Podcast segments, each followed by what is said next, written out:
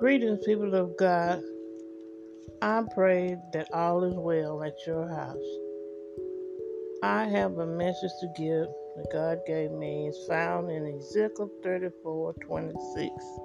The title is Showers of Blessings. People of God, when God gives you a blessing, all the time it's not money.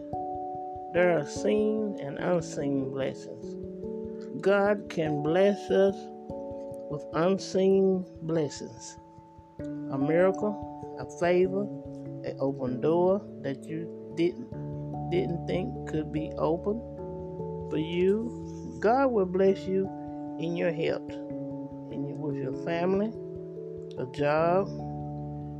He will bless you in your finances, with so many other ways. God is showering down blessings on us each day, each day that we are alive.